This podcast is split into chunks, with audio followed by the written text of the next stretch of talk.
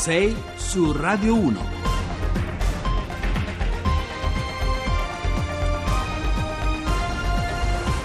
Sono le sei e otto minuti, trenta secondi, buongiorno da Carlo Cianetti. Oggi lunedì andremo avanti fino alle otto quasi, insomma con la pausa per il giornale, per i giornali locale e nazionale eh, delle sette. Eh, vi dico subito che tre tre cinque sei nove nove due nove quattro nove è il numero di telefono, è il numero anzi per inviarci messaggi, anche un numero di telefono, insomma in questo caso serve inviarci messaggi WhatsApp e S M S. Poi c'è anche la, la, la radiovisione, chi vuole vederci sul sito eh, Facebook e sul sito eh, di Radio eh, Rai.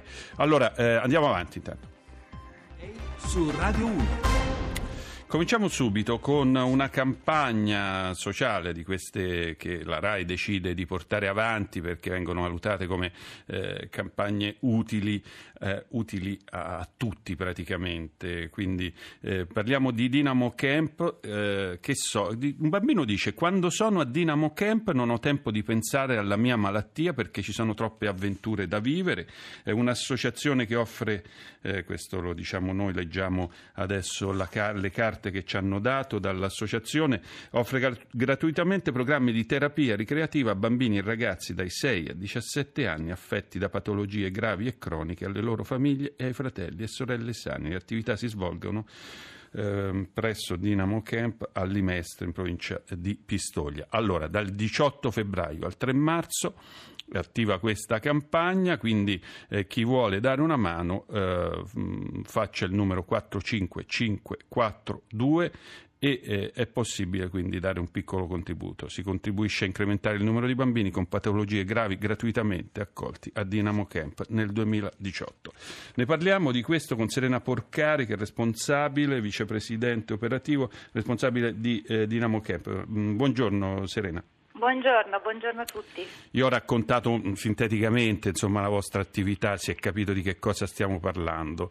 Eh, un lavoro davvero meritorio il vostro, no? Ci racconti qualcosa di più, qualche aneddoto? Sì, allora i, i ragazzi, immaginate bambini, quindi ragazzi che o hanno delle gravi disabilità o hanno malattie molto gravi che li hanno tenuti in ospedale per tanto tempo. Quindi l'idea di Dynamo è molto semplice: regalare loro una vacanza mm. che possa farli divertire e tornare No, a fare i bambini normalmente. Quindi questo lo fa insieme ad, ad altri amici, quindi noi ospitiamo fino a novanta bambini, novanta novantacinque bambini ogni periodo di vacanza, e in questo, in questo periodo i ragazzi fanno qualsiasi attività sportiva e ricreativa, eh, tutte pensate per poter essere fatte da qualsiasi bambino in quella sessione. Quindi se c'è un bambino con una disabilità o una malattia particolare, noi cerchiamo di adattare le attività sportive e ricreative alla sua disabilità e alla sua malattia. Certo, questa... questo permette a tutti di fare tutto in realtà. Questa frase è davvero bella, insomma, immagino che quando eh, l'avete ascoltata insomma avete detto: abbiamo raggiunto l'obiettivo, quando sono a Dynamo non ho il tempo di pensare alla mia malattia perché ci sono troppe avventure da vivere,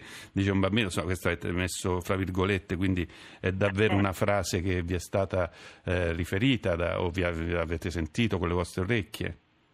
Sì, esattamente. Allora, quando arrivano i ragazzi, allora in quel caso lì il bimbo arriva magari e viene preso da tutta questa novità, no? Mm. Quindi vede l'arrampicata, il tiro con l'arco, i cavalli, la piscina, eh, e poi ci sono tutte le attività ricreative, il teatro, la radio, eh, l'arte.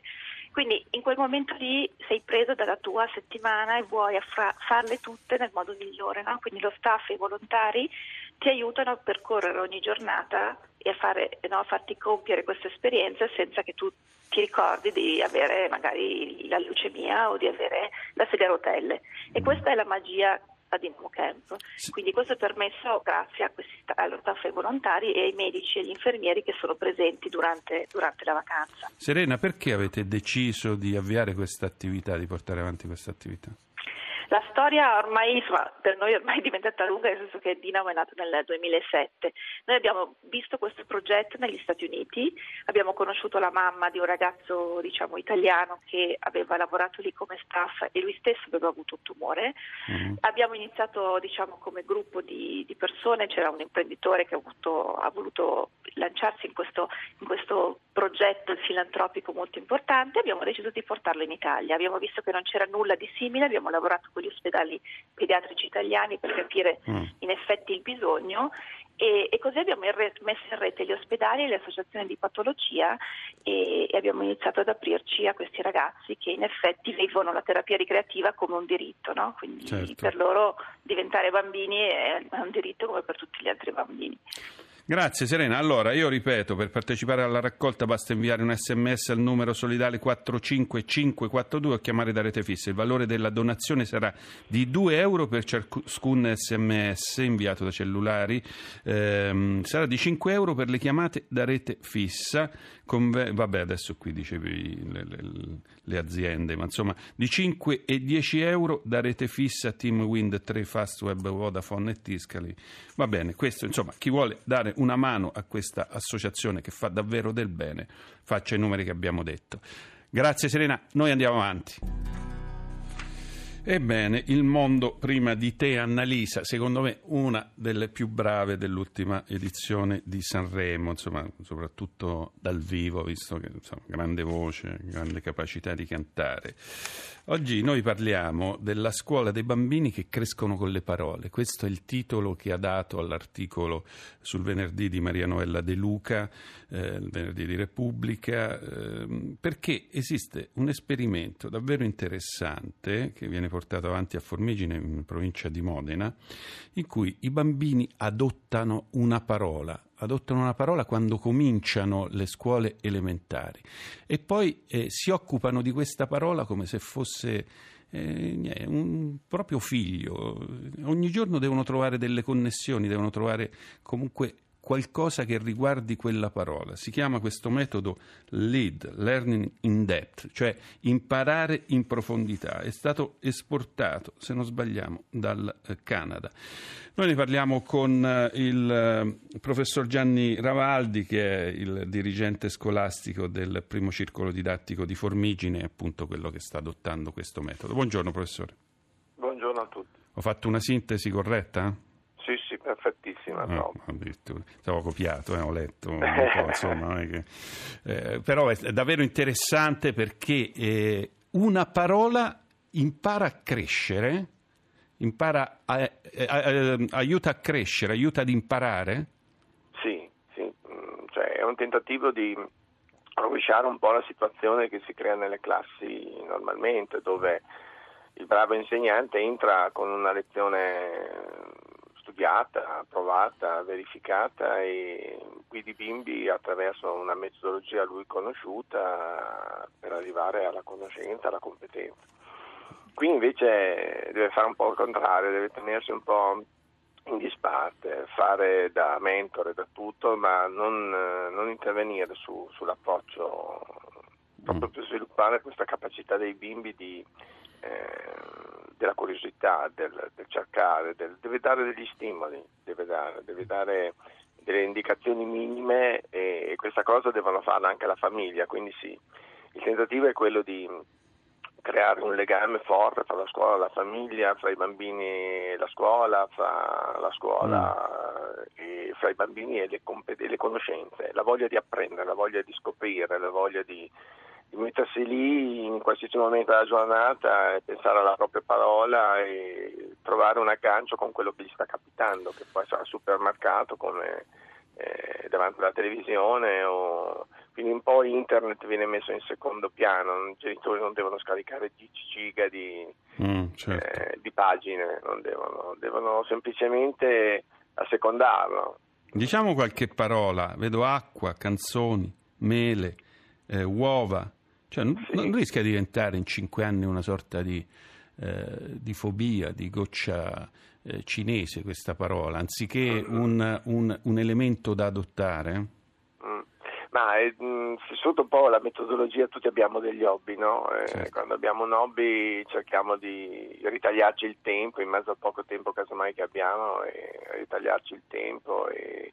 e dedicare il tempo a questa nostra passione, ecco un po', è la passione, diventare esperti, e poi bisogna giocare molto sull'enfasi e sull'empatia, eh, il bimbo che diventa esperto, che si racconta, che racconta agli altri, che scopre che gli altri hanno fatto delle cose che le possono, gli possono interessare, il fatto che un bimbo è al mare e veda una, un, qualcosa che riguarda un suo compagno e eh, prende nota e, e quando torna a casa eh, glielo racconta, insomma, questa è, cioè, sviluppa anche tutta una serie di, di, di attività che non sono solo della conoscenza tipica della parola, sviluppa tutta una serie di, di, di cose sulle relazioni, su, sullo stare insieme, su, e quindi riduce anche i problemi che ci possono essere nelle classi, i problemi che ci possono essere, quindi lavoro sulle skill life, lavoro su mm. una serie di, di strutture mm. trasversali. Ma la, è, è il primo anno che adottate questo, questo metodo oppure avete no, già... No, un... partiamo quest'anno, partite sì, quest'anno. È una sperimentazione di quest'anno, eh, di un'idea nata d'estate con il professor Cole dell'Università di Modena Reggio, mm. Dipartimento di Educazione e Scienze Umane. E siamo partiti insieme ad altre scuole, siamo partiti in una sorta di gruppo sperimentale per, per verificare il progetto italiano, perché in Italia non certo. esisteva questa. Perché questa è stata inventata, questo metodo è stato inventato da Kieran Egan, sì. se non sbaglio, un filosofo dell'educazione, io sono sì. ignorante in materia, però leggo. E, e, che state scoprendo che non vi aspettavate? Ma adesso è molto presto, perché in realtà partendo con dei bimbi di prima elementare, mm. mh, sì, diciamo che in questo momento cominciano a mettere insieme le parole più semplici, quindi siamo proprio in una fase iniziale, siamo, però mh, stiamo raccogliendo l'entusiasmo, stiamo raccogliendo i sorrisi dei bimbi e questo ci dà una bella mano per proseguire e investire, perché questo progetto ha la fortuna di costare pochissimo da un punto di vista economico, ma costa poi tantissimo da un punto di vista umano, perché gli insegnanti è tutta la novità, sono molto coinvolti, certo. sono molto... Ma eh, lei, me, lei l'ha accennato, ma possiamo dire che questa è un po' la medicina contro, eh, lo possiamo dire in maniera più netta, diciamo contro l'informazione eh, leggi e fuggi, l'informazione superficiale di internet e no. dei social? Sì, sì, no. no. Non è contro qualcuno, ma è per dare una chiave di lettura differente. Io ci ho visto, quando ne ho parlato appunto con i professori dell'Università di Modena, questa possibilità, al di là della metodologia nuova, proprio questa possibilità di, di mettersi lì a approfondire. Infatti c'è questo detto di Egan, io non sono anglofono e non, non, non tratto bene la lingua inglese, però insomma tradotto in italiano ha un significato che fa riflettere, insomma, e mi pare che nell'articolo della De Luca, nelle ultime parole, è proprio citato questo, questo tentativo di trasformare una conoscenza vasta un miglio e profonda un centimetro in una conoscenza mh, anche solo limitata a un campo, che poi vediamo che in realtà si allarga tantissimo nel corso del percorso scolastico, eh, profonda un miglio e larga un centimetro, quindi sì. vuol dire proprio fermarsi, andare in testa, profondità. Quindi, Senta, quindi non una mania, ecco, non una mania, non una fissazione, ma proprio una serie di, di, di, di sequenze positive, di sinergie che ti portano poi a esportare la metodologia in altre situazioni e quindi diventare uno studente ricercatore. Senta, in, in, abbiamo dieci secondi, ma internet sta facendo danni o sta facendo del bene ai bambini? La sua esperienza qual è? No, noi lo usiamo regolarmente, abbiamo le LIM in classe, troviamo tantissimo materiale, certo che eh, all'età dei nostri bimbi, che sono, siamo nella direzione di dati, quindi certo. bimbi da sei a dieci anni, è molto guidato, nel senso che c'è sempre l'adulto Grazie. come mediatore, perché può essere pericoloso, può essere... Però è uno strumento che utilizzate, uno strumento che va utilizzato. No. Va utilizzato, certo. Grazie allora Gianni Ravaldi, dirigente scolastico del primo circolo didattico di Formigine. Adesso Onda Verde, noi ritorniamo fra qualche minuto.